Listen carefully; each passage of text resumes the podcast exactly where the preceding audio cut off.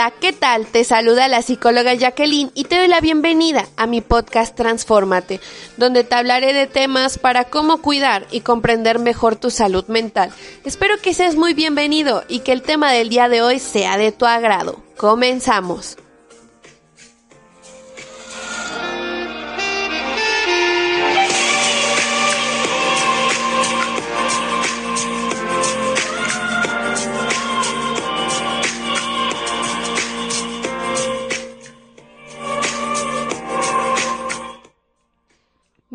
Muchísimo gusto saludarte y sobre todo me da gusto que estés conmigo el día de hoy en este nuevo episodio. Una vez más, por favor, te recomiendo que le compartas este podcast a alguien que lo necesite, pero sobre todo lo apliques en tu vida diaria. Nuestro tema del día de hoy se llama crisis existenciales. ¿Cuántas veces has escuchado este, este nombre? ¿Cuántas veces has visto esto en redes sociales, en Facebook, Instagram? También podría aparecer ahí en los memes, etc. Pero aunque sea un tema que se haya vuelto viral, que se haya vuelto a lo mejor muy común, pensemos también en la importancia y cosas que no te han dicho acerca de las crisis existenciales. ¿Por qué se puede dar esta crisis? El no sé qué hacer. ¿Alguna vez te has preguntado eso? ¿O has dicho eso hacia tu persona? No sé qué hacer. Que tienes que tomar una decisión importante no lo sé. Que a lo mejor tienes que irte a un nuevo trabajo, te ofrecen algo nuevo, pero algo dentro de ti está el no sé qué decisión tomar. Que a lo mejor tienes que elegir una carrera, tampoco sé qué hacer. Que a lo mejor hay conflictos familiares o inclusive ahorita que ya estamos en el mes de diciembre, con quién vas a pasar la Navidad y ya te imaginas ahí todo el relajo que se va a hacer, tampoco sé qué hacer no saber a lo mejor cuál es mi propósito en la vida. No sé qué cambios me provocan desestabilidad, o pareciera que sí sé cuáles son, pero no les he dado esa solución que yo quisiera. Eso es de lo que hablaremos el día de hoy. Y bueno, ¿alguna vez te has preguntado el qué quiero en mi vida? ¿Qué quiero ser en mi vida? ¿Quién soy? ¿A dónde voy? etcétera. Son preguntas muy cortas y tal vez que ya las has escuchado por ahí, pero que tiene un sinfín de más cosas detrás de esas preguntas. Toda una experiencia, toda una vida, toda como esa involucración de lo que tú tienes que hacer para poder llegar a su posible respuesta. Y déjame decirte algo de entrada. Las crisis son inevitables, pero tú puedes aprender a controlarlas. Si nosotros pudiéramos controlar todo, nunca habría crisis. Pero de no ser posible esto, lo que sí podemos hacer es de alguna manera ver cómo será ahora nuestra propia reacción y ahora cómo queremos resolver eso que tanto nos aqueja o eso que tanto nos reduce nuestra estabilidad emocional.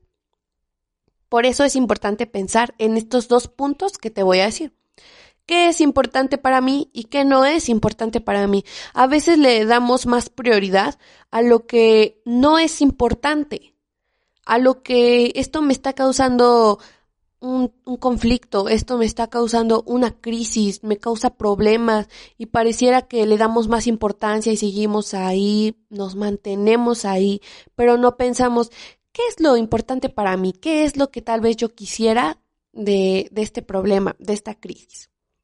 Por eso nuestro sistema de creencias entra en juego aquí también. ¿Qué es lo que quiero? ¿Qué es lo que no quiero? ¿O qué me han dicho los demás que me conviene más querer? Porque a veces las demás personas te podrán dar su opinión, pero al final tú eres el copiloto de tus decisiones. Por eso, cuando existe una crisis, viene una pregunta y una respuesta pero casi siempre nos quedamos en este como esquema de crisis, pregunta, respuesta, crisis, pregunta, respuesta. Y no pensamos que nos falta el decisión, acción, decisión, acción. Tomo una decisión y lo hago. No solamente quedarme con el, ah, sí, yo, yo quiero esto, pero nunca tomo la acción de esto, ya lo estoy demostrando. Por eso más vale el actuar que, que mi palabra porque cuando lo estoy ya actuando, cuando ya lo estoy llevando ahora sí a la acción, esto es lo que realmente yo me prometí a mí misma, a mí mismo, y esto es lo que realmente es importante. Por eso hay muchas crisis que no resolvemos. Hay un montón de crisis que no le he dado punto final y todavía tienen una influencia en mi propia vida, en mi diario vivir. Y eso implica también otra cuestión de que no he podido de alguna manera resolver esto y lo que no resuelvo empieza a pesar en mi vida. Y lo que empieza a pesar, pues lógicamente me causa esa desestabilización emocional y sobre todo tanto conflicto en mi persona. Entonces, a veces cuando tenemos una crisis existencial, más bien viene el enojo conmigo. No me puedo enojar tal vez a lo mejor con los demás o depende de la situación. Pero más bien hay enojo conmigo porque posiblemente tengo la solución, pero no la he llevado a cabo.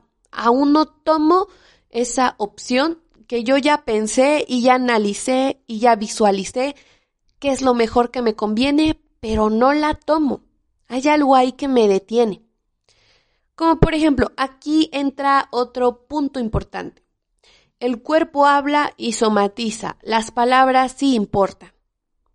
Como por ejemplo, alguna vez conocí y atendí a una persona que con su consentimiento me atrevo a contar esto, que en algún momento me decía, tengo que dar una, como alguna plática importante. Entonces me pidieron llevar un montón de material, el cual me preocupa llevarlo porque no tengo un transporte para que todo esto llegue a su destino. Y desde ahí ya era el pero, no merezco tener esta oportunidad.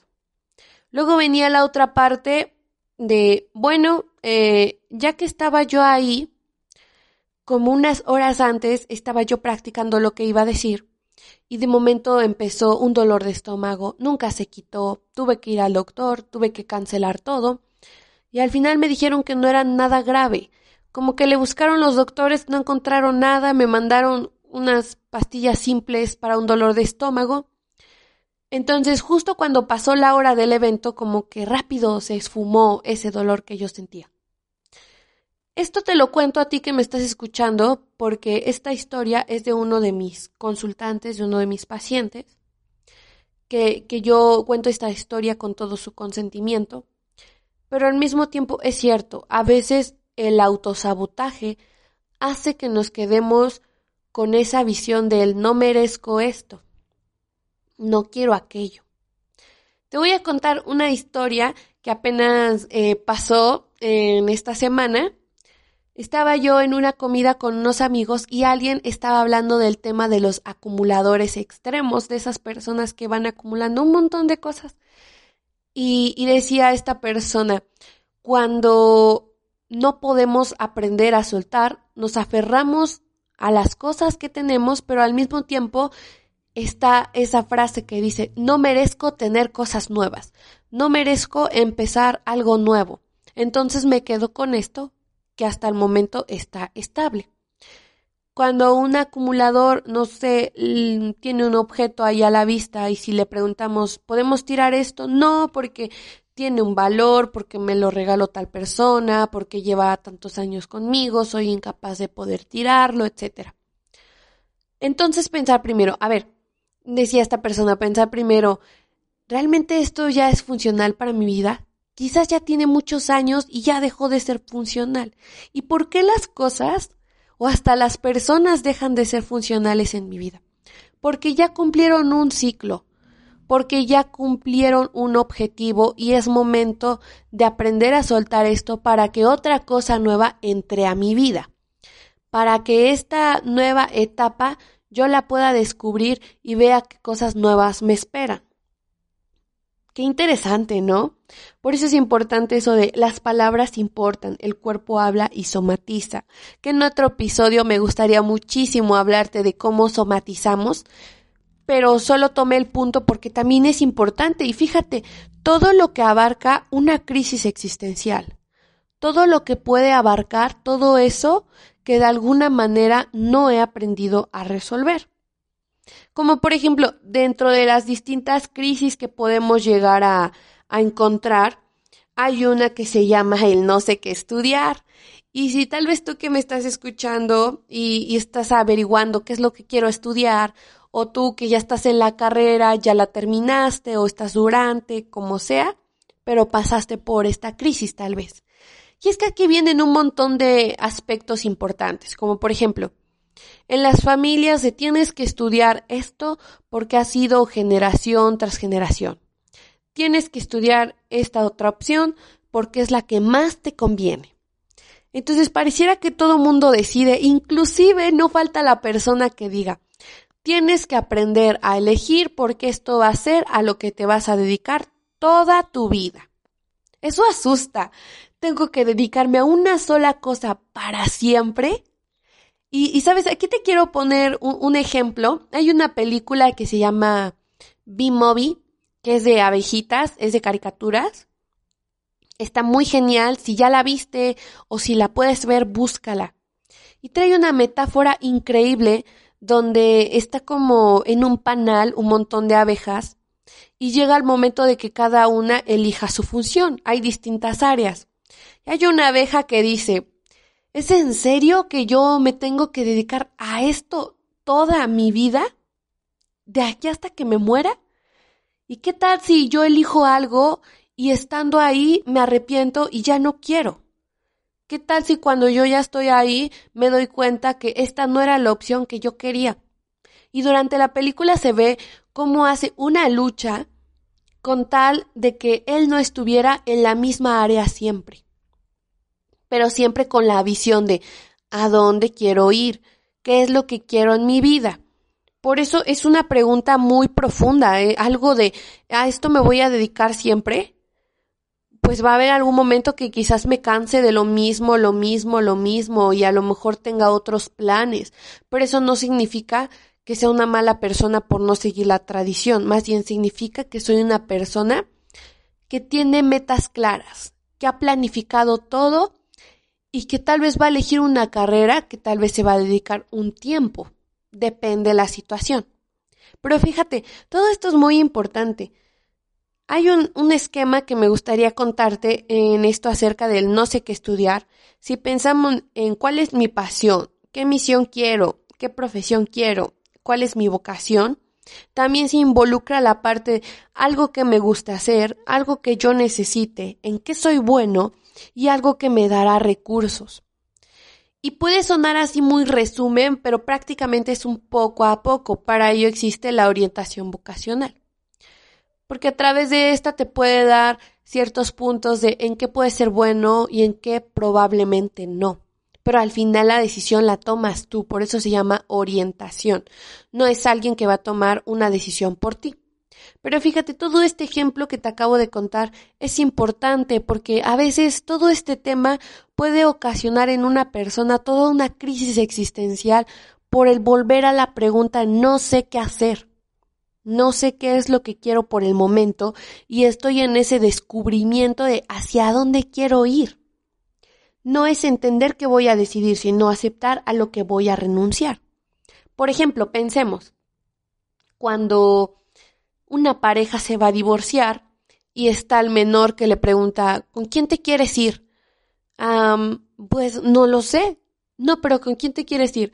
Con los dos. No, es que solo tienes que decidir una persona. Híjole, qué decisión tan fuerte. Ese es un ejemplo. Otro ejemplo podría ser el de las carreras universitarias. ¿A qué carrera te quieres ir? No, pero es que me gusta administración, me gusta psicología, me gusta derecho. No, no, no, es que no puedes tener tres tienes que estudiar una mínimo primero. ¿Cuál es la que quieres? es que no lo sé. Y nos quedamos ahí en el abismo. No lo sé. No sé qué hacer. Y fíjate, este tema entra la crisis existencial. Cuando nosotros estamos a punto de tomar una decisión fija, que decimos esto es lo que quiero, también estamos renunciando a las demás posibilidades de lo que podría haber sido. Por eso me encanta muchísimo esa parte de la filosofía existencial que dice que nacemos libres, pero a veces pareciera que nosotros mismos nos metemos a la jaula y no queremos salir de ahí. Piensa por un momento esto que te voy a contar. Toda crisis tiene tres cosas, una solución, una fecha de caducidad y una enseñanza para tu vida. Qué bonito se escucha y sobre todo qué reflexivo, Porque si yo puedo percibir que una crisis existencial es más de cambio, que a lo mejor es más de temor, el miedo, es más de angustia, de lo que sea, es más bien esta oportunidad, ¿qué es lo que me está enseñando? Me gusta muchísimo esa pregunta que dice, ¿por qué me está pasando esto en mi vida? ¿Yo no quería esto? Tacha eso y cámbialo por un, ¿por qué me está pasando esto y qué estoy aprendiendo de esto? Precisamente, ¿por qué me está pasando ahorita? Pues que tal vez a lo mejor no he resuelto algo, porque tal vez me estoy autosaboteando y no he podido resolver este tema. Decía un autor que me gusta muchísimo, que es Friedrich Nietzsche, quien tiene un porqué para vivir encontrará casi siempre el cómo.